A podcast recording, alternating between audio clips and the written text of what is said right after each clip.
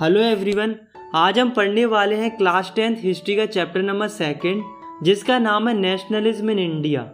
तो सबसे पहले हम ये समझते हैं कि नेशनलिज्म इन इंडिया का मतलब क्या होता है। तो नेशनलिज्म का मतलब होता है अपने देश के प्रति प्यार और गर्व की भावना होना, जिसे हम आसान भाषा में देशभक्ति भी कह सकते हैं। तो आखिर हमारे देश इंडिया के लोगों के बीच में देशभक्ति की भावना कैसे पैदा हुई और इस फीलिंग को पाने के लिए हमारे देश के लोगों ने क्या क्या स्ट्रगल किया चलिए जानते हैं इस वीडियो में।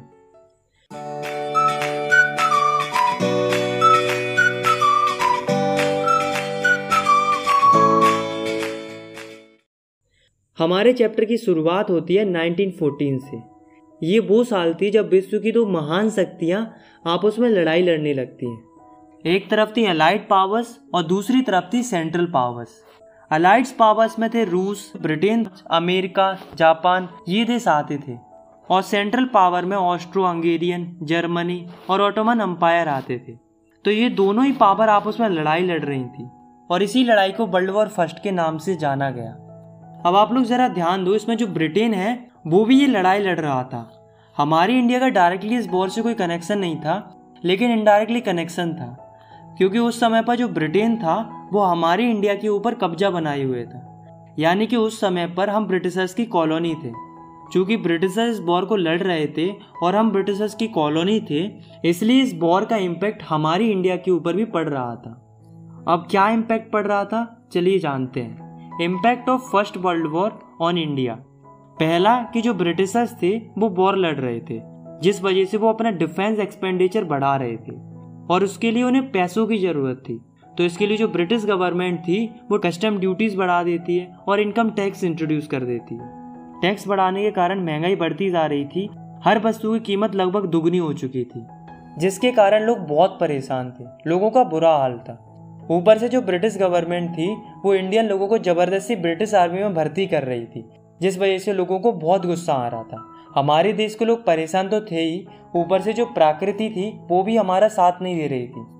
1980, 19 और 1920, 21 की जो फ़सलें थी वो बरसात ना होने के कारण खराब हो जाती हैं और देश में खाने की कमी हो जाती है जिस वजह से लोग भूखे मरने लगते हैं। और साथ में यही वो समय था जब देश में एक महामारी फैल रही थी जिसका नाम था इन्फ्लुएंजा एपिडेमिक जिससे कई सारे लोग मर जाते हैं। दोस्तों 1921 के सेंसस के हिसाब से ये बताया जाता है कि इंडिया के लगभग 13 मिलियन लोग मर जाते हैं इस भुखमरी और इस महामारी के कारण। लोगों को लग रहा था कि ये समस्या बोर के खत्म होने के साथ ही खत्म हो जाएँगी। लेकिन अफसोस ऐसा नहीं हुआ। The idea of satyagraha. अब दोस्तों, ये जो परेशानियों का दौर चल रहा था, इस दौर में लोगों को ज़रूरत थी एक ऐसी लीडर की, जो इनकी समस्याओं को ख़त्म करे। तो फाइनली जनवरी 1915 में एंट्री होती है the great man of India की, यानी कि महात्मा गांधी की। गांधी जी साउथ अफ्रीका से इंडिया आते हैं और एक आइडिया लेकर आते हैं जिसका नाम था सत्याग्रह। ये आइडिया था नॉन वायलेंस का, यानी कि अहिंसा का। गांधी जी कहते थे कि हमें जो भी लड़ाई लड़नी है, उसे हम प्रेम से लड़ेंगे, बिना किसी अस्त्र का इस्तेमाल किए। सत्य की राह पर चलकर और शांतिपूर्ण तरीके से। गांधी जी ने इंडिया आने से पहले साउथ अफ्रीका में 1906 में अपना सबसे पहला सत्याग्रह आंदोलन ऑर्गेनाइज किया था, जो कि साउथ अफ्रीका के रेसिजन सिस्टम के खिलाफ था। गांधी जी का यह आंदोलन सफल रहा था और उनके इस नए आइडिया की वजह से उन्हें साउथ अफ्रीका में खूब पॉपुलैरिटी मिली थी। और फिर जब वो इंडिया आए तो उन्होंने भारत में भी तीन अलग अलग जगहों पर सत्याग्रह आंदोलन स्टार्ट किए। तो भारत के अंदर गांधी जी ने सबसे पहला सत्याग्रह आंदोलन 1917 में स्टार्ट किया था, जो कि था चंपारण बिहार में। तो ये लॉन्च किया गया था इंडिगो फार्मर्स के लिए। उस समय पर क्या हो रहा था कि जो ब्रिटिशर्स थे, वो इन फार्मर्स को फोर्स करते थे इंडिगो की फ़सल उगाने के लिए, यानी कि नील की फ़सल उगाने के लिए। और जहाँ कहीं भी ये फ़सल उगाई जाती थी, वो ज़मीन बंजर हो जाती थी। ऊपर से जो ब्रिटिशर्स थे, वो इन किसानों को पैसे भी कम दे रहे थे।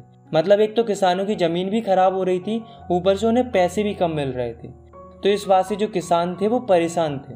तो यहाँ पर गांधी जी क्या करते हैं, सारे किसानों को इंस्पायर करते हैं और मिलकर स्ट्रगल करते हैं और आवाज़ उठाते हैं इस प्लांटेशन सिस्टम के खिलाफ। तो यहाँ पर सक्सेस मिलने के बाद 1917 में ही गांधी जी जाते हैं गुजरात के खेड़ा डिस्ट्रिक्ट में। वहाँ पर वो देखते हैं कि यहाँ पर भी किसानों की कंडीशन खराब है। वहाँ के किसानों के साथ क्या हो रहा था कि उनकी जो फ़सलें थी, वो खराब हो गई थी। और एक पिलग नाम की बीमारी भी फैल रही थी वहाँ पर, जिस वजह से जो किसान थे, वो टैक्स या रेवेन्यू नहीं दे पा रहे थे ब्रिटिश गवर्नमेंट का। तो गांधी जी इन फार्मर्स को सपोर्ट करते हैं और लॉन्च करते हैं अपना दूसरा सत्याग्रह और डिमांड करते हैं रिलैक्सेशन की। तो गांधी जी का जो दूसरा सत्याग्रह था, वो भी सक्सेसफुल रहता है। और जो किसानों का टैक्स या रेवेन्यू था, वो भी माफ़ हो जाता है। इसके बाद 1918 में गांधी जी जाते हैं अहमदाबाद। अहमदाबाद में क्या हो रहा था कि जो वहाँ के वर्कर्स थे, उनको बहुत ही कम बेजेस मिलती थी, यानी कि उनको बहुत कम पैसा मिलता था। तो जो वर्कर्स थे, वो परेशान थे, क्योंकि चीज़ों के दाम बढ़ रहे थे, इसलिए जो वर्कर्स थे, वो थोड़े ज़्यादा बेजेस की डिमांड कर रहे थे। तो इसके लिए जो गांधी जी थे, वो उनके सपोर्ट के लिए वो अपना तीसरा सत्याग्रह आंदोलन लॉन्च करते हैं और मांग करते हैं उनकी बेजेस बढ़ाने के लिए। तो ये मूवमेंट भी सक्सेसफुल रहता है। तो गांधी जी लगातार तीन बड़े बड़े सत्याग्रह आंदोलन करते हैं देश के अलग अलग हिस्सों में, जो कि सक्सेसफुल रहते हैं। अब दोस्तों, जो आंदोलन हो रहे थे देश के अलग अलग जगहों पर, ये सब देखकर जो ब्रिटिशर्स थे, वो शांत थोड़ा रहेंगे। ब्रिटिशर्स को इस बात से आ गया गुस्सा। ब्रिटिशर्स ने क्या किया कि एक लॉ पास कर दिया जिसका नाम था रोलैक्ट एक्ट एक्ट। तो रोलैक्ट एक्ट एक्ट एक कानून था जो कि 1919 में पास किया गया था। ये पास किया गया था इम्पीरियल लेजिस्लेटिव काउंसिल के द्वारा, जो कि उस समय की ब्रिटिश पार्लियामेंट थी इंडिया के अंदर। इस लॉ की वजह से जो ब्रिटिश गवर्नमेंट थी, उसको बहुत ही ज़्यादा इनर्वस पावर मिल जाती। है तो ये लॉ क्या कहता था कि जो भी व्यक्ति रिवॉल्यूशनरी एक्टिविटी करते पाया जाएगा तो उसको सीधा दो साल के लिए जेल में डाल दिया जाएगा, बिना किसी ट्रायल के। मतलब उसको कोई मौका नहीं दिया जाएगा अपनी बेगुनाही साबित करने का। ये लॉ इंडियंस के लिए इतना खराब था कि इस लॉ को ब्लैक लॉ भी बोला जाता था। अब जो ब्रिटिश गवर्नमेंट थी, उसको जिस किसी पर भी शक होता था, वो उसको सीधा जेल में डाल देती थी दो साल के लिए। चाहे वो कोई आम नागरिक हो और चाहे वो कोई पॉलिटिकल लीडर हो। तो इस रॉलेट एक्ट के अगेंस्ट में जो गांधी जी थे वो अपना सत्याग्रह आंदोलन लॉन्च करते हैं इस रॉलेट एक्ट के विरोध में, जिसको बोला गया रॉलेट सत्याग्रह। तो ये जो सत्याग्रह था, वो नेशन वाइड सत्याग्रह था। मतलब अभी तक जो सत्याग्रह हो रहे थे, वो देश के अलग अलग रीजन्स में हो रहे थे। पर ये जो सत्याग्रह था, वो पूरे नेशन के लिए था, यानी कि पूरी कंट्री के लिए था। तो इस मूवमेंट की शुरुआत करते हैं गांधी जी छः अप्रैल से। गांधी जी क्या कहते हैं कि हम 6 अप्रैल को पूरे देश के अंदर हड़ताल करेंगे। वो भी शांतिपूर्ण तरीके से। तो गांधी जी के कहने पर पूरा देश जो है वो 6 अप्रैल को हड़ताल करने लगता है। इस हड़ताल के चलते रेलवे वर्कशॉप और दुकानों को बंद कर दिया जाता है। वर्कर्स स्ट्राइक पर चले जाते हैं। देश के अलग अलग शहरों में रैलीज ऑर्गेनाइज की जाती हैं। ये देखकर जो ब्रिटिशर्स थे, वो डर जाते हैं। उन्हें डर था कि कहीं ये लोग कम्युनिकेशन लाइन को खराब ना कर दें। इससे बचने के लिए जो ब्रिटिश गवर्नमेंट थी, वो पॉलिटिकल लीडर्स को पकड़ना शुरू कर देती है। अमृतसर के बहुत सारे पॉलिटिकल लीडर्स को जेल में डाल दिया जाता है। और गांधी जी को दिल्ली जाने से रोक दिया जाता है। यहाँ तक सब ठीक था, लेकिन 10 अप्रैल को जो ब्रिटिश पुलिस होती है, वो अमृतसर में एक शांतिपूर्ण जुलूस पर गोली चला देती है। इसके बाद लोगों को बहुत गुस्सा आता है और वो बैंकों पर, पोस्ट ऑफ़िस पर, रेलवे स्टेशन पर हमला कर देते हैं और तोड़फोड़ मचा देते हैं। सिचुएशन बहुत ज़्यादा ख़राब होने लगती है। इन हमलों को देखकर जो ब्रिटिश गवर्नमेंट होती है, वो मार्शल लॉ लगा देती है। मार्शल लॉ लगने के बाद अब जो पावर थी, वो मिलिट्री के पास पहुँच जाती है। और उस समय पर मिलिट्री की जो कमांड थी, वो थी जनरल डायर के पास। अब होता क्या है कि तेरह अप्रैल का दिन था। इस दिन बहुत सारे लोग जलिया वाला बाग, जो कि अमृतसर में है, वहाँ पर इकट्ठे होते हैं। इस बाग में बैसाखी का मेला लगा हुआ था तो ज़्यादातर लोग बैसाखी का मेला मनाने के लिए आए थे। ये लोग इनोसेंट थे, इन्हें नहीं पता था कि मार्शल लॉ नाम का कोई लॉ लगा हुआ है। तो ये सारे लोग चैन से बैसाखी का मेला मना रहे थे। पर इस बाग में कुछ लोग ऐसे भी थे जो रॉलेट एक्ट के अगेंस्ट में प्रोटेस्ट कर रहे थे। तो जब जनरल डायर को ये सब पता चला कि जलिया वाला बाग में बहुत सारे लोग इकट्ठे हुए हैं तो वो अपनी मिलिट्री के साथ आता है और बाग के सारे दरवाजों को बंद करवा देता है और लोगों के ऊपर अंधाधुंध गोलियाँ चलवा देता है, जिस वजह से बहुत सारे इनोसेंट लोगों की जान चली जाती है। इसी इंसिडेंट को बोला जाता है जलिया वाला बाग मैसेकर इस इंसिडेंट ने पूरे देश को हिलाकर रख दिया था। नॉर्थ इंडिया के बहुत सारे शहरों के लोग सड़कों पर आ जाते हैं। हड़तालें होने लगती हैं। जनता और पुलिस के बीच में क्लासेस होने लगते हैं। लोग गवर्नमेंट बिल्डिंग्स पर हमला कर देते हैं। मतलब बहुत ही ज़्यादा कॉम्प्लेक्स सिचुएशन होने लगती है। ये देखकर जो ब्रिटिश गवर्नमेंट होती है, वो भी उतनी ही सख्ती से इंडियंस को दबाना शुरू कर देती है। उन पर नाक रगड़वाई जाती है, उन्हें क्राउल कराया जाता है, उन्हें सल्यूट करने के लिए फोर्स किया जाता है, लोगों को कोड़े मारे जाते हैं, कई सारे गाँव के ऊपर बम गिराए जाते हैं। गांधी जी कभी नहीं चाहते थे वॉयलेंस हो, यानी कि लड़ाई दंगे हो। ये सब देखकर गांधी जी को बहुत बुरा लगता है और वो रॉलेट सत्याग्रह को बंद करा देते हैं और अपना आंदोलन वापस ले लेते हैं। अब यहाँ पर गांधी जी को लगता है कि अगर हमें अंग्रेज़ों से लड़ाई लड़नी है तो हमें और बड़ा आंदोलन करने की ज़रूरत है। पर इसके लिए हिंदू और मुस्लिम का एक होना ज़रूरी है। अगर हिंदू और मुस्लिम एक हो गए तो जो मूवमेंट होगा, वो और बड़ी स्केल पर होगा। तो चलिए अब हम देखते हैं कि हिंदू और मुस्लिम एक कैसे होते हैं। जो हिंदू थे, वो डिमांड कर रहे थे स्वराज की, यानी कि इंडिपेंडेंस की, और वो लड़ाई लड़ रहे थे ब्रिटिशर्स के खिलाफ। वहीं जो मुस्लिम थे, वो उस समय पर खिलाफत इशू पर काम कर रहे तो ये खिलाफत इशू क्या था? देखो, वर्ल्ड वॉर फ़र्स्ट में बहुत सारी कंट्रीज़ आपस में लड़ रही थी। ऐसे ही जो ब्रिटेन था और जो टर्की था, वे भी आपस में लड़ रहे थे। उस समय पर टर्की का जो राजा था, वो था कैलीफट जिसे हिंदी में बोला जाता है खलीफा।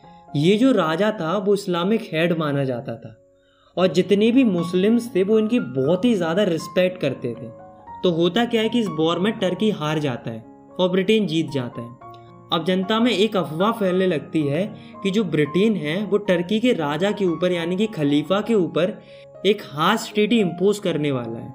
मतलब ऐसे कानून लाने वाला है जो कि खलीफा के लिए बहुत बुरे होंगे। तो इस बात से जो इंडियन मुस्लिम्स थे, उनको बहुत बुरा लग रहा था कि उनके जो हेड है खलीफा, उनके ऊपर एक हार्श ट्रीटी इम्पोज की जा रही है। इस बात से जो इंडियन मुस्लिम्स थे, उनको ब्रिटिशर्स के ऊपर बहुत ज़्यादा गुस्सा आ रहा था। अब आपने एक चीज़ नोटिस की कि हिंदूज की दुश्मनी ब्रिटिशर्स के साथ थी, और अब मुस्लिम्स की दुश्मनी भी किससे हो गई थी? ब्रिटिशर्स से हो गई थी। तो जब यहाँ पर हमारा दुश्मन एक था तो क्यों ना दोस्त बना जाए? गांधी जी को ये एक अच्छी अपॉर्चुनिटी लगती है हिंदू और मुस्लिम को एक करने के लिए। तो होता क्या है कि मार्च 1919 में बॉम्बे के अंदर एक कमेटी बनाई जाती है जिसका नाम था खिलाफत कमेटी। ये फॉर्म की जाती है कई सारे मुस्लिम लीडर्स के द्वारा, जिनमें से दो मेन लीडर थे, जिनका नाम था मोहम्मद अली और शौकत अली। ये दोनों क्या करते हैं? ये गांधी जी के साथ डिस्कशन करते हैं कि मास एक्शन की गुंजाइश है कि नहीं मतलब हम बड़ी तादाद में आंदोलन कर सकते हैं या नहीं कर सकते हैं। गांधी जी कहते हैं, बिल्कुल कर सकते हैं। अगर ये दोनों कम्युनिटी आपस में मिल गई तो आंदोलन बहुत बड़ी स्केल पर होगा और फिर तुम अपने खिलाफत इशू को निपटा लेना और हम अपने स्वराज इशू को निपटा लेंगे। दोनों का फ़ायदा हो जाएगा। तो इसी मुद्दे पर डिस्कशन चलता है। और फाइनली सितंबर 1920 में कलकत्ता के अंदर कांग्रेस का एक सेशन होता है जिसमें गांधी जी कन्वेंस कर लेते हैं अदर कांग्रेस लीडर्स और इस सेशन के बाद हिंदू और मुस्लिम लीडर्स एक हो जाते हैं। और फिर एक नया आंदोलन शुरू करने का विचार करते हैं जिसका नाम था नॉन कॉपरेशन मूवमेंट यानी कि असहयोग आंदोलन। अब सवाल ये उठता है कि Gandhi ji non cooperation movement ही शुरू करना क्यों चाहते थे? वाई नॉन कॉपरेशन तो इसका आंसर गांधी जी ने बहुत पहले ही दे दिया था। गांधी जी ने 1909 में अपनी बुक हिंद स्वराज में बताया था कि जो ब्रिटिशर्स थे, वो इंडिया में इसलिए रूल कर पाए क्योंकि लोगों ने उनके साथ कॉपरेट किया था, यानी कि उनका सहयोग किया था। और अगर इंडिया के लोग ब्रिटिशर्स के साथ कॉपरेट करना बंद कर दें तो एक साल के अंदर ही ब्रिटिश रूल खत्म हो जाएगा और हमारे देश के लोगों को स्वराज मिल जाएगा इसलिए गांधी जी चाहते थे इंडियंस ब्रिटिशर्स के साथ कॉपरेट ना करें। इसलिए गांधी जी मुस्लिम लीडर्स के साथ मिलकर नॉन कॉपरेशन मूवमेंट स्टार्ट करना चाहते थे। अब देखते हैं इस नॉन कॉपरेशन मूवमेंट के लिए गांधी जी क्या कहते हैं? तो गांधी जी कहते हैं कि सबसे पहले तो गवर्नमेंट के दिए हुए जो टाइटल्स हैं, उनको सरेंडर करना होगा। दूसरी चीज़ ये बोलते हैं कि जो ब्रिटिश गवर्नमेंट की सर्विसेज़ है उनको बाइकआउट करना होगा। जैसे कि civil services army police courts legislative councils school and foreign goods इन सबको छोड़ना पड़ेगा। ना ही इन सर्विसेज़ का इस्तेमाल करेंगे और ना ही इन सर्विसेज़ के लिए काम करेंगे। और गांधी जी ये भी कहते हैं कि अगर ब्रिटिश गवर्नमेंट हमारे इस आंदोलन के खिलाफ कुछ एक्शन लेती है या दबाने का प्रयास करती है तो फिर हम एक फुल सिविल डिसोबिडेंस कैंपेन भी चलाएँगे ब्रिटिश गवर्नमेंट के खिलाफ में। तो 1920 की गर्मियों के दौरान गांधी जी और शौकत अली ये दोनों ही निकल पड़ते हैं देश की अलग अलग जगहों पर प्रचार प्रसार के लिए, ताकि ज़्यादा से ज़्यादा लोगों को नॉन कॉपरेशन मूवमेंट पर जोड़ा जा सके, ताकि मूवमेंट बड़ी स्केल पर हो सके। पर दोस्तों, जो इंडियन नेशनल कांग्रेस थी, वो सपोर्ट नहीं कर रही थी नॉन कॉपरेशन मूवमेंट को। अब क्यों सपोर्ट नहीं कर रही थी? तो इसके कुछ कारण थे। पहला, कि गांधी जी चाहते थे कि ब्रिटिश की सारी सर्विसेज़ को बाइकआउट कर देना चाहिए। लेकिन जो कांग्रेस थी, वो नवंबर 1920 में होने वाले काउंसिल इलेक्शंस को बाइकआउट करना नहीं चाह रही थी। क्योंकि वो सोच रहे थे कि अगर हम इलेक्शन जीत गए तो हमारे पास कुछ पावर आ जाएँगी गवर्नमेंट की, और फिर हम कुछ चेंजेस कर सकेंगे ब्रिटिश की पॉलिसीज़ के अंदर। दूसरा, कांग्रेस को ये डर था कि जो नॉन कॉपरेशन मूवमेंट है, वो वॉयलेंस क्रिएट करेगा। तो इन दोनों कारणों की वजह से जो कांग्रेस थी वो इस आंदोलन को सपोर्ट नहीं कर रही थी। लेकिन फिर दिसंबर 1920 में नागपुर में कांग्रेस का एक सेशन होता है, जिसमें जो कांग्रेस होती है, वो उस नॉन कॉपरेशन मूवमेंट के लिए तैयार हो जाती है, यानी कि उसको अडॉप्ट कर लेती है। मतलब अब आंदोलन करने के लिए गांधी जी को मुस्लिम्स का सपोर्ट भी मिल गया था और कांग्रेस का सपोर्ट भी मिल गया था। मतलब अब गांधी जी पूरी तरीके से तैयार थे आंदोलन की शुरुआत करने के लिए। तो फाइनली जनवरी 1920 में नॉन कॉपरेशन मूवमेंट को स्टार्ट कर दिया जाता है। सेकेंड टॉपिक है हमारा differing strands with in the movement तो चलिए अब हम देखते हैं कि ये आंदोलन आगे कैसे बढ़ता है और इस आंदोलन के अंदर क्या क्या होता है। तो सबसे पहले हम देखते हैं the movement in the towns मतलब टाउन्स यानी कि शहरों में ये आंदोलन किस तरीके से होता है। तो टाउन्स के अंदर सबसे ज़्यादा पार्टिसिपेट किया था मिडिल क्लास लोगों ने। तो देखो टाउन्स में होता क्या है। तो इस मूवमेंट के चलते टाउन्स में रहने वाले हज़ारों बच्चों ने गवर्नमेंट स्कूल्स और कॉलेजेस को छोड़ दिया। टीचर्स और हेडमास्टर ने रिज़ाइन कर दिया। लॉयर्स ने अपनी लीगल प्रैक्टिस देना बंद कर दिया।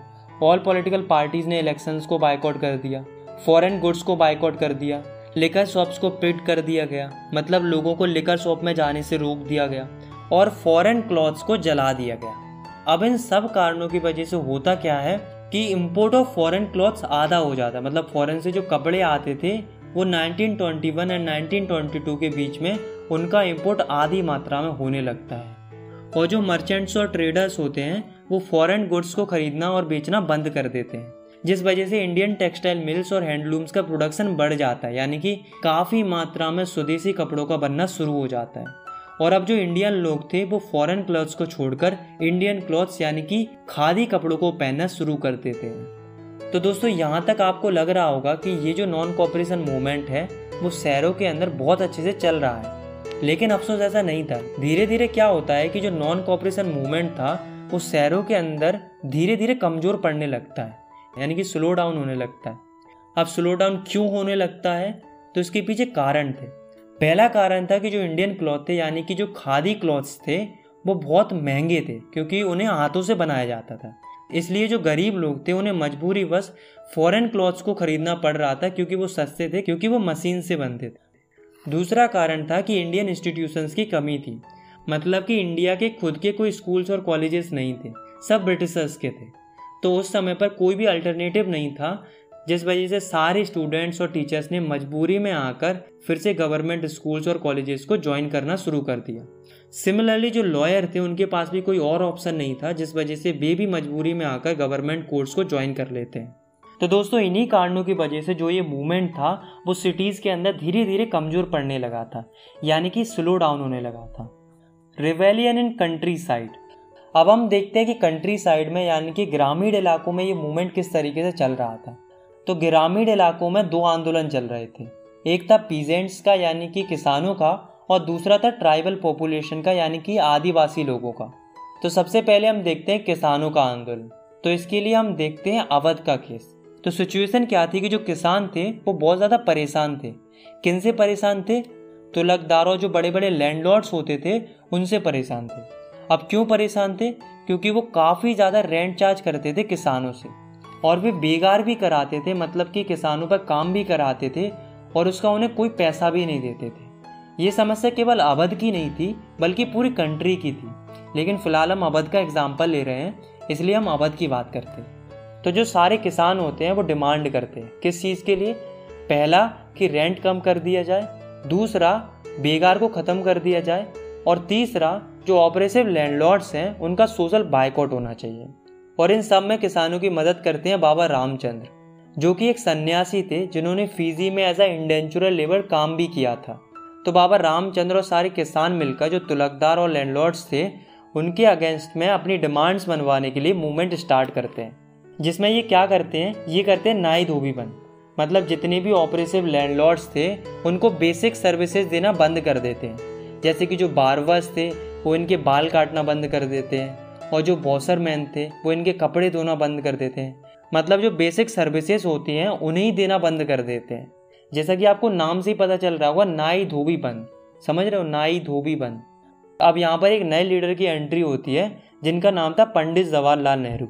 तो पंडित जवाहरलाल नेहरू और बाबा रामचंद्र ये दोनों मिलकर एक किसान सभा भी बनाते हैं, जिसका नाम था अवध किसान सभा, जो कि किसानों की मदद के लिए अक्टूबर 1920 में बनाई गई थी।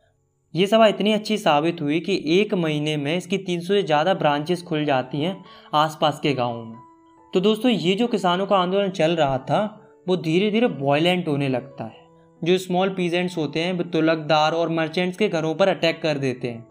बाजारों को लूट लेते हैं ग्रेन्स को इकट्ठा कर लेते हैं। और तो और जो लोकल लीडर्स थे, वो ऐसी अफवाह फैला रहे थे। गांधी जी ने कहा है कि छोटे किसान बड़े किसानों की जमीनें छीन ले। मतलब जो कोई भी कुछ भी कर रहा था, वो ये कह रहा था कि हम तो गांधी जी के कहने पर कर रहे हैं। तो देखा आपने धीरे धीरे जो मूवमेंट था, वो बॉयलेंट होने लगा था। जिस वजह से गांधी जी को और अदर कांग्रेस लीडर को इस बात से बहुत बुरा लगता है। और धीरे धीरे यहाँ पर भी ये मूवमेंट स्लो होने लगता है। अब हम देखते हैं कि ट्राइबल पॉपुलेशन में ये मूवमेंट किस तरीके से चलता है। तो आंध्र प्रदेश में एक जगह है गोडेम हिल्स के नाम से। वहाँ क्या होता है कि वहाँ की जो ट्राइबल पॉपुलेशन थी मतलब वहाँ के जो आदिवासी लोग थे, वो अंग्रेज़ों से बहुत परेशान थे। क्यों परेशान थे? क्योंकि ब्रिटिशर्स ने उनकी फॉरेस्ट एरियाज़ क्लोज कर दिए थे। मतलब उन्हें जंगलों में जाने से रोक दिया था। और आप तो जानते ही हैं कि जो ट्राइबल पॉपुलेशन होती है, वो जंगलों पर कितनी ज़्यादा डिपेंडेंट रहती है। उन्हें लकड़ियाँ चाहिए होती हैं फ्रूट्स एंड वेजिटेबल चाहिए होते हैं कैटल्स को चराने के लिए जगह चाहिए होती है। और ये सब उन्हें जंगलों से ही तो मिलता है। इसलिए उनका जो लाइवलीहुड था, वो बहुत ज़्यादा अफेक्ट हो रहा था। क्योंकि जो आदिवासी लोग थे, वो कई पीढ़ियों से जंगलों में रहना अपना अधिकार समझते थे। उन्हें लग रहा था कि ब्रिटिशर्स उनसे उनका अधिकार छीन रहे ऊपर से उन्हें बेकारी कराने के लिए भी प्रेशराइज किया जाता था। मतलब बिना पैसों के काम कराने के लिए भी फोर्स किया जाता था। इस बात से जो ट्राइबल पॉपुलेशन थी, उन्हें ब्रिटिशर्स के ऊपर बहुत ज़्यादा गुस्सा आ रहा था। तो इनकी मदद के लिए एक व्यक्ति उभर के आते हैं जिनका नाम था अलूरी सीताराम राजू। ये क्लेम करते थे कि इनके पास स्पेशल पावर्स हैं प्रोडिक्शन करने की, यानी कि भविष्यवाणी करने की। और ये कहते थे कि गोली भी इनका कुछ नहीं बिगाड़ सकती। ये जो थे, वो गांधी जी से बहुत ज़्यादा इंस्पायर थे। ये सबसे बोलते थे कि खादी कपड़े पहनना चाहिए, शराब नहीं पीना चाहिए। पर ये गांधी जी की एक बात के बिल्कुल खिलाफ थे। ये कहते थे कि देश को अगर आज़ादी दिलानी है तो वो नॉन वायलेंस से नहीं दिलाई जा सकती, बल्कि उसके लिए हथियार उठाने पड़ेंगे, यानी कि लड़ाई वगैरह लड़नी पड़ेगी। तो अलूरी सीताराम, राजू और सारे आदिवासी लोग मिलकर 1920 में एक मूवमेंट स्टार्ट करते हैं, जिसका नाम था गोरिल्ला मूवमेंट। इसमें ये लोग क्या करते हैं, ये अटैक करते हैं पुलिस स्टेशन पर और कई सारे ब्रिटिश ऑफिशियल्स को मारने लगते हैं। लेकिन अनफॉर्चुनेटली 1924 में क्या होता है कि जो अलूरी सीताराम राजू थे, वो पकड़े जाते हैं ब्रिटिश पुलिस के द्वारा और उन्हें मार दिया जाता है। लेकिन तब तक वो लोगों के लिए एक फॉक हीरो बन गए थे। आज भी गोडेम हिल्स के जो लोग हैं, वो इन्हें याद करते हैं। स्वराज इन प्लांटेशन दोस्तों, पहले क्या होता था कि बहुत सारे लोग असम में एज अ प्लांटेशन वर्कर काम किया करते थे टी गार्डन्स में। तो 1859 में क्या हुआ था कि एक इनलैंड इमिग्रेशन नाम का एक एक्ट पास हुआ था, जिसके मुताबिक कोई भी प्लांटेशन वर्कर्स विदाउट परमिशन के टी गार्डन को छोड़कर नहीं जा सकता था। लेकिन जब वर्कर्स को पता चला कि गांधी जी ने नॉन कॉपरेशन मूवमेंट स्टार्ट किया है तो बहुत सारे वर्कर्स प्लांटेशन फील्ड्स को छोड़कर भागने लगते हैं। लेकिन जब ये अपने घरों की तरफ़ जा रहे होते हैं, तब उन्हें रास्ते में ही ब्रिटिश पुलिस पकड़ लेती है और उन्हें बहुत ही बुरी तरीके से मारा जाता है। तो दोस्तों, अभी तक हमने अलग अलग जगहों के मूवमेंट के बारे में देखा। हमने सिटीज़ के मूवमेंट को देखा, गाँव के मूवमेंट्स को देखा ट्राइबल और प्लांटेशन वर्कर्स के मूवमेंट को देखा। तो यहाँ पर हमें क्या देखने को मिला कि लोग गांधी जी के नॉन कॉपरेशन मूवमेंट को अलग अलग तरीकों से इंटरप्रेट कर रहे थे। सब लोग अलग अलग तरह से सोच रहे थे। सबके लिए स्वराज का मतलब अलग अलग था। और हमने ये भी देखा कि धीरे धीरे ये मूवमेंट वॉयलेंट होने लगा था, यानी कि हिंसक होने लगा था। इसी दौरान 1992 में क्या होता है? एक चौरी चौरा इंसिडेंट होता है। चौरी चौरा एक जगह है गोरखपुर डिस्ट्रिक्ट में। तो यहाँ क्या होता है कि बहुत सारे लोग यहाँ पर शांतिपूर्ण तरीके से प्रदर्शन कर रहे थे, यानी कि पीसफुल डिमोन्स्ट्रेशन कर रहे थे मार्केट के अंदर।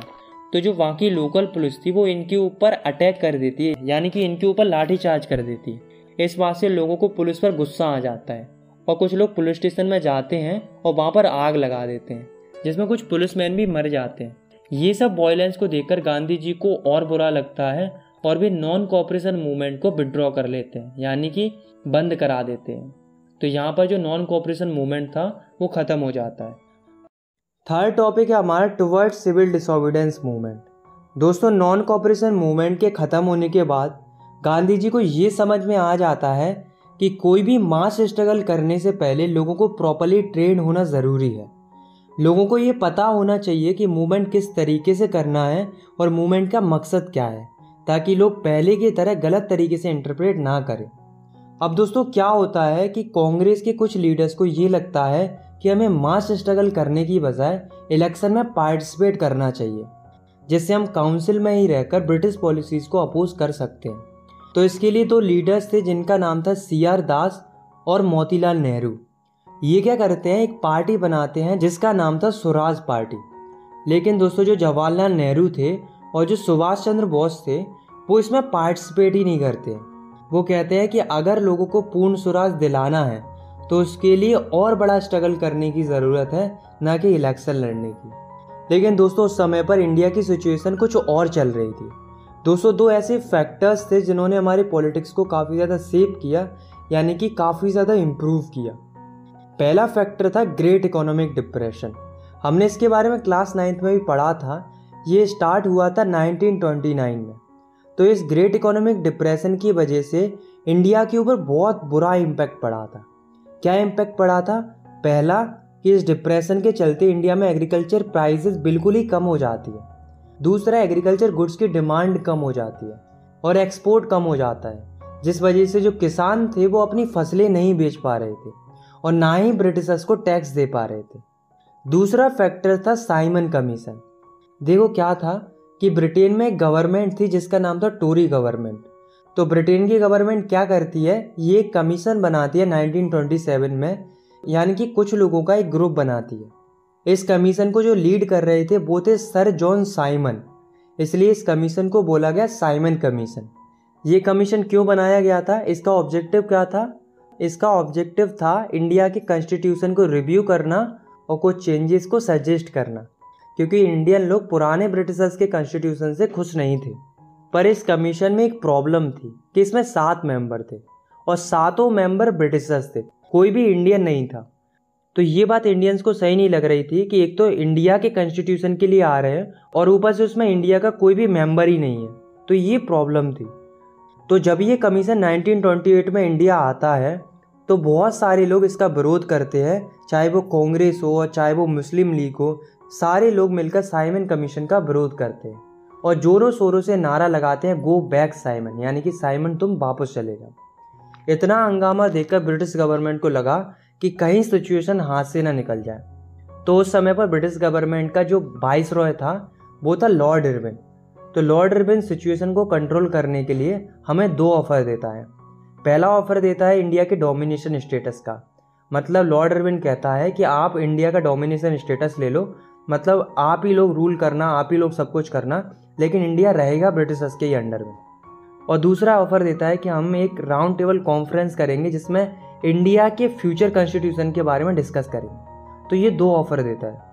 लेकिन जो कांग्रेस थी वो इन दोनों ऑफ़र से खुश नहीं थी। स्पेशली जो रेडिकल्स थे, यानी कि जो गर्म स्वभाव के व्यक्ति थे कांग्रेस के अंदर, जैसे कि जवाहरलाल नेहरू और सुभाष चंद्र बोस, ये कह रहे थे कि हमें डोमिनेशन स्टेटस नहीं चाहिए, हमें छोटी मोटी आज़ादी नहीं चाहिए, हमें पूरी आज़ादी चाहिए, यानी कि पूर्ण स्वराज चाहिए। इसी बात को इन दिसंबर 1929 में, जब लाहौर में कांग्रेस का सेशन होता है तो वहाँ पर पंडित जवाहरलाल नेहरू एक रिजोल्यूशन पास करते हैं और ऑफिशियली डिमांड करते हैं पूर्ण स्वराज की, यानी कि फुल इंडिपेंडेंस की।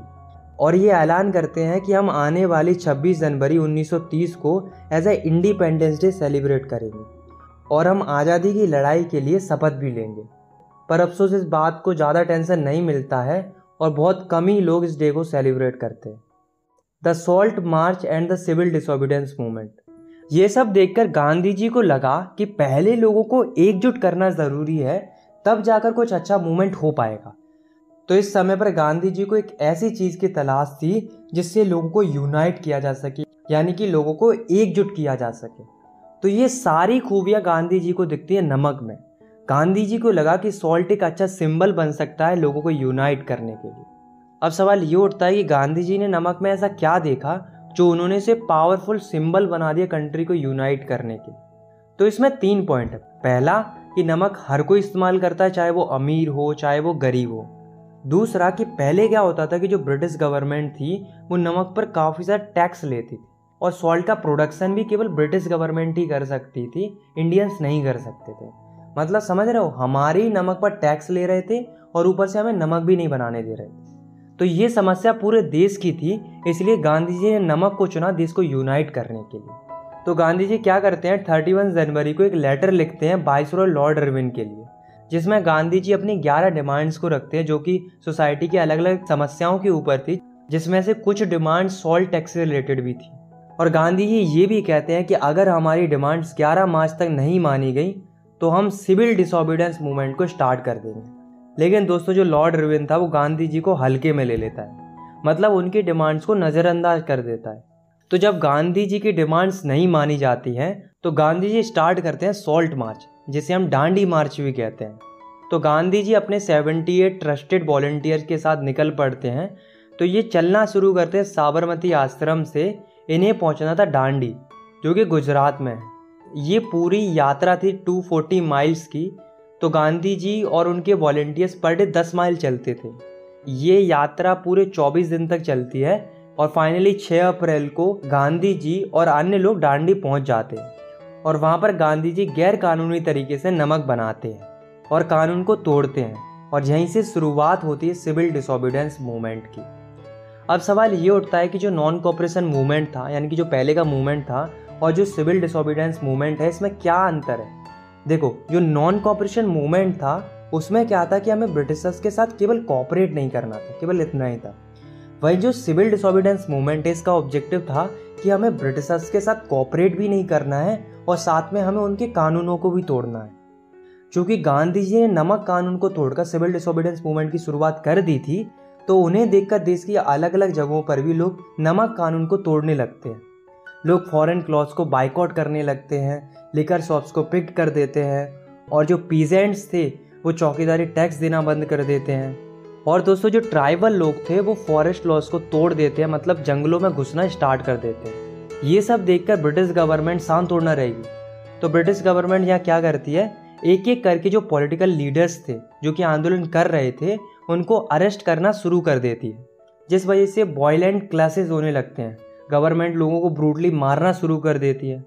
देखते ही देखते अप्रैल 1930 में अब्दुल गफ्फर खान, जो कि पेशावर में आंदोलन कर रहे थे, उनको अरेस्ट कर लिया जाता है।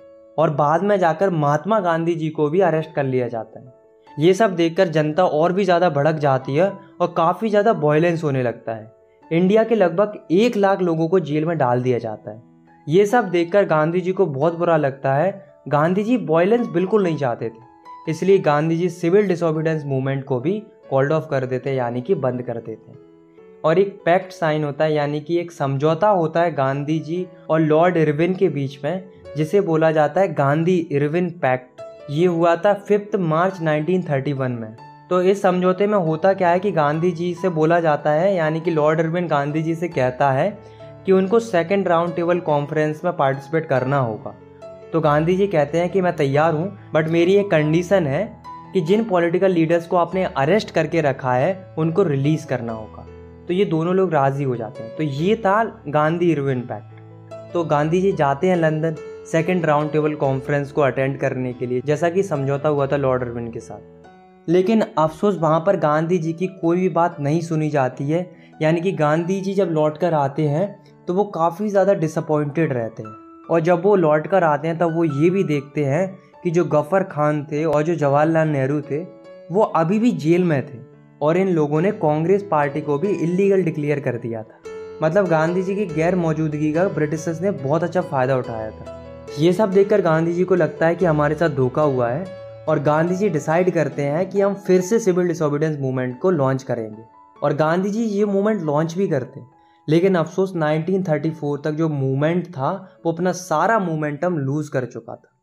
How participant saw the movement मतलब इस टॉपिक में हम देखेंगे कि जो अलग अलग ग्रुप्स थे, उन्होंने इस मूवमेंट में किस किस तरीके से पार्टिसिपेट किया था। तो सबसे पहले हम देखते हैं रिच पीजेंट्स के बारे में। मतलब कि जो रईस किसान थे, जैसे कि Patidars of Gujarat Jats of UP. तो इनके साथ क्या था ये जो लोग थे, वो कमर्शियल क्रॉप्स उगाते थे। मतलब पैसे कमाने के लिए फ़सलें उगाते थे।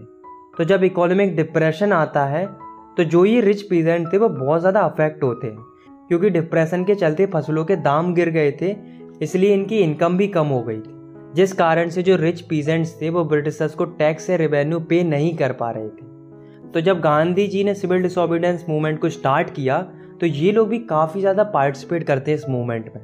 और ये क्यों पार्टिसिपेट करते हैं? क्योंकि इन्हें हाई रेवेन्यू को कम करवाना था। लेकिन इन्हें इस बात से बहुत बुरा लगता है और ये काफ़ी ज़्यादा डिसअपॉइंटेड होते हैं इस बात से कि जो सिविल डिसोबिडेंस मूवमेंट होता है, वो बंद कर दिया जाता है 1931 में। और उनका जो रेवेन्यू रेट था, वो भी कम नहीं हुआ था। तो जब गांधी जी ने सिविल डिसोबिडेंस मूवमेंट को फिर से लॉन्च किया तो इन लोगों ने 1932 में फिर से पार्टिसिपेट नहीं किया। क्योंकि ये सोच रहे थे कि कोई फ़ायदा ही नहीं होता तो क्यों करें पार्टिसिपेट? तो अब हम देखते हैं पुअर पीजेंट्स के बारे में, यानी कि जो पुअर पीजेंट्स थे, यानी कि जो गरीब किसान थे, उन्होंने किस तरीके से पार्टिसिपेट किया था और क्यों किया था? तो जो पुअर पीजेंट्स थे, वो क्या करते थे? उनके पास खुद की ज़मीन तो होती नहीं थी। इसलिए वे बड़े बड़े लैंडलॉर्ड्स यानी कि जो बड़े बड़े जमींदार होते थे उनकी ज़मीन पर खेती करते थे और उनके बदले में उन्हें रेंट देते थे।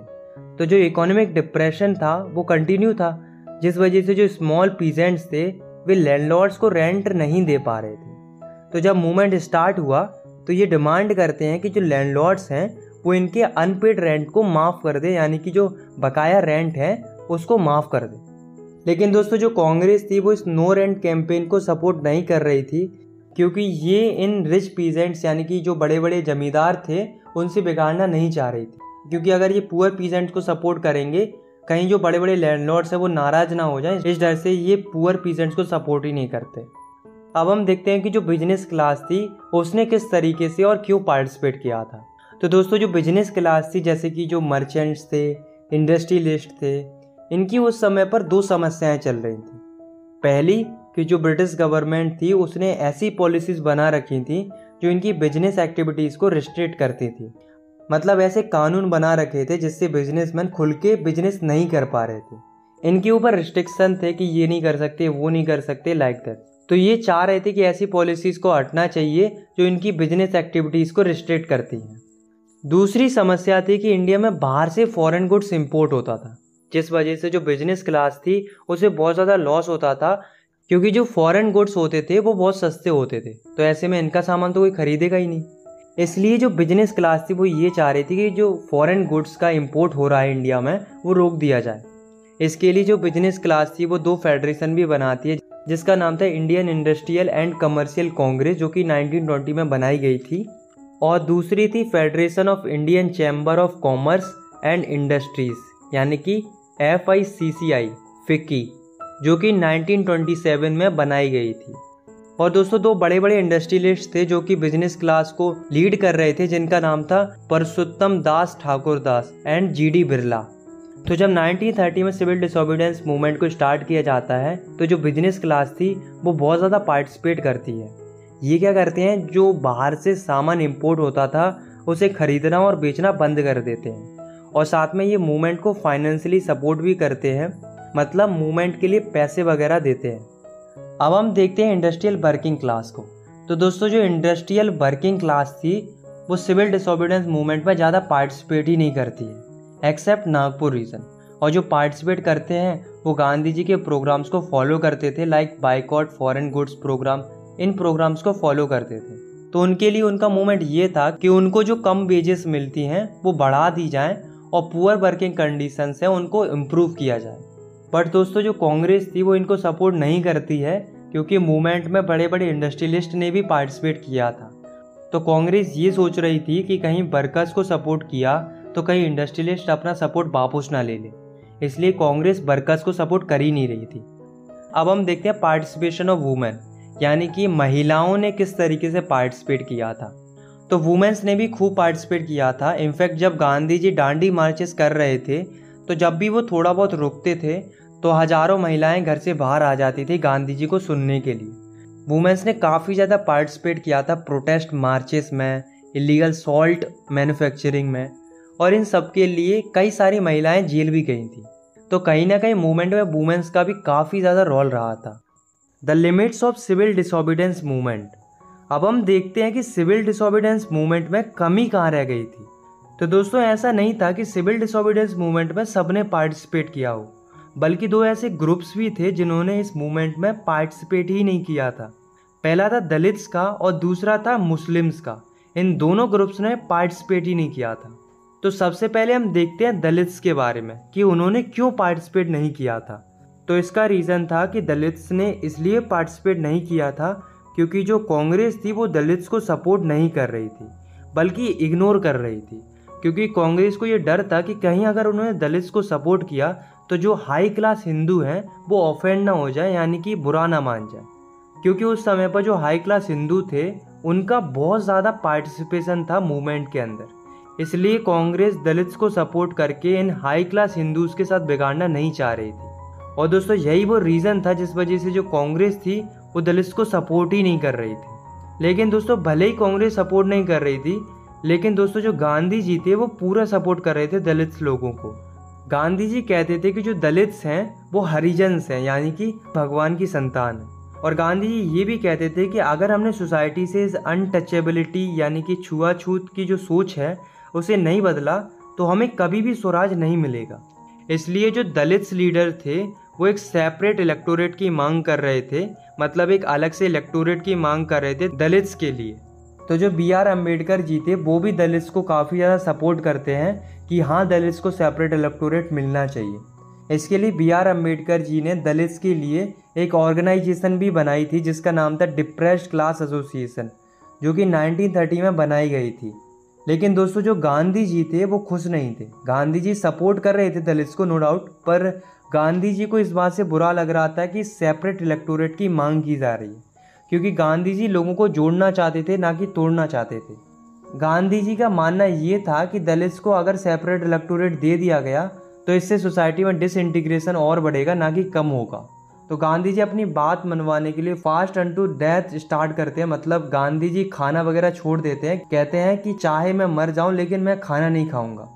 सारे लोग गांधी जी की बहुत ज़्यादा रिस्पेक्ट करते थे, इसलिए वे मान जाते हैं फिर क्या होता है, एक पूना पैक्ट साइन होता है सितंबर 1932 में।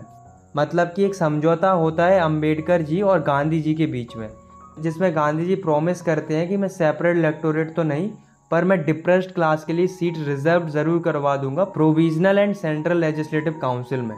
तभी आप देखते होंगे कि जो बैकवर्ड क्लास होती हैं, जैसे कि एस सी तो इन्हें आज भी रिजर्वेशन मिलता है। तो ये पूना पैक्ट के ही कारण हो पाया था। अब हम बात करते हैं मुस्लिम कम्युनिटी की। तो मुस्लिम कम्युनिटी ने भी सिविल डिसोबिडेंस मूवमेंट में पार्टिसिपेट नहीं किया था। अब क्यों पार्टिसिपेट नहीं किया था? इसके पीछे कारण थे।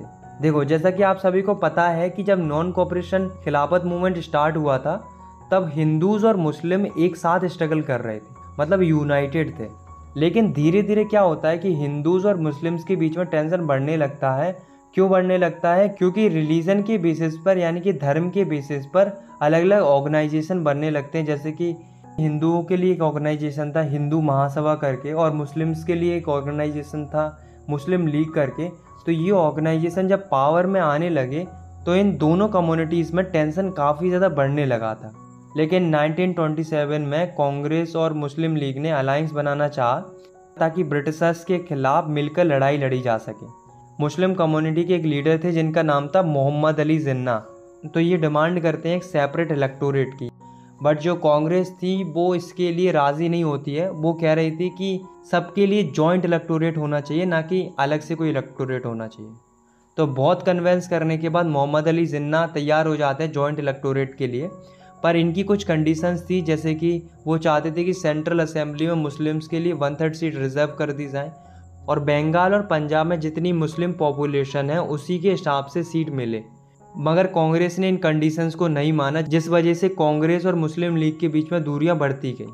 इसलिए जब 1930 में गांधी जी ने सिविल डिसोबिडेंस मूवमेंट स्टार्ट किया, तब मुस्लिम कम्युनिटी ने पार्टिसिपेट ही नहीं किया था। लास्ट टॉपिक है हमारा the sense of collective belonging मतलब इस टॉपिक में हम पढ़ेंगे कि लोगों में सेंस ऑफ़ कलेक्टिव ब्लॉगिंगनेस कैसे आती है मतलब सामूहिक अपनेपन का भाव कैसे पैदा होता है।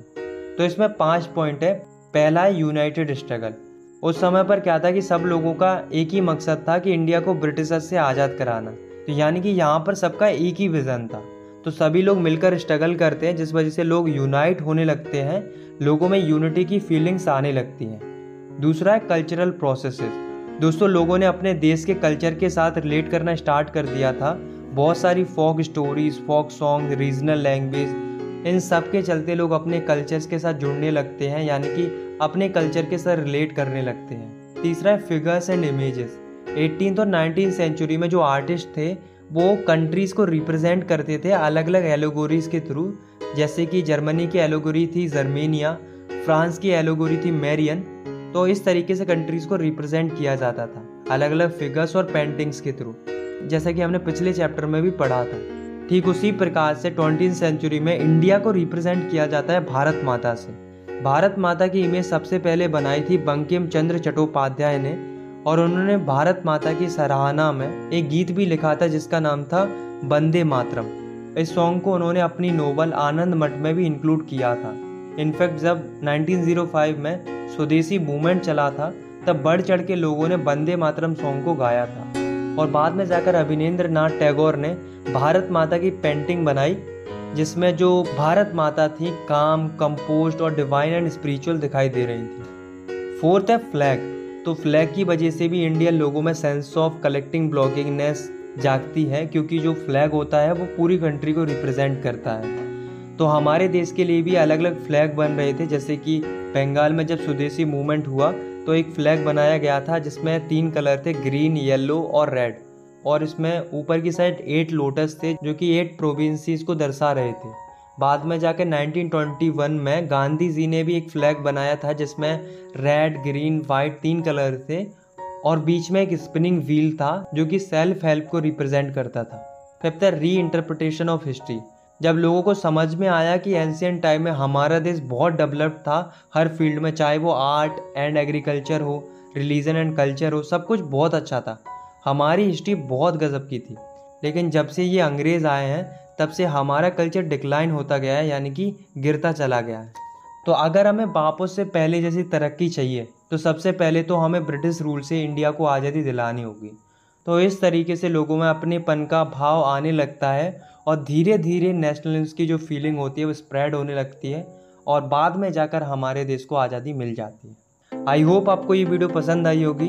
अगर आपको ये वीडियो पसंद आई तो आप इस वीडियो को लाइक कर सकते हो और आप इस चैनल को सब्सक्राइब भी कर सकते हो ऐसी क्लास टेंथ की वीडियोस आगे देखने के लिए। मिलते हैं नेक्स्ट वीडियो में, तब तक के लिए टेक केयर बाय बाय और हाँ इंस्टाग्राम पे फॉलो कर लेना लिंक डिस्क्रिप्शन में।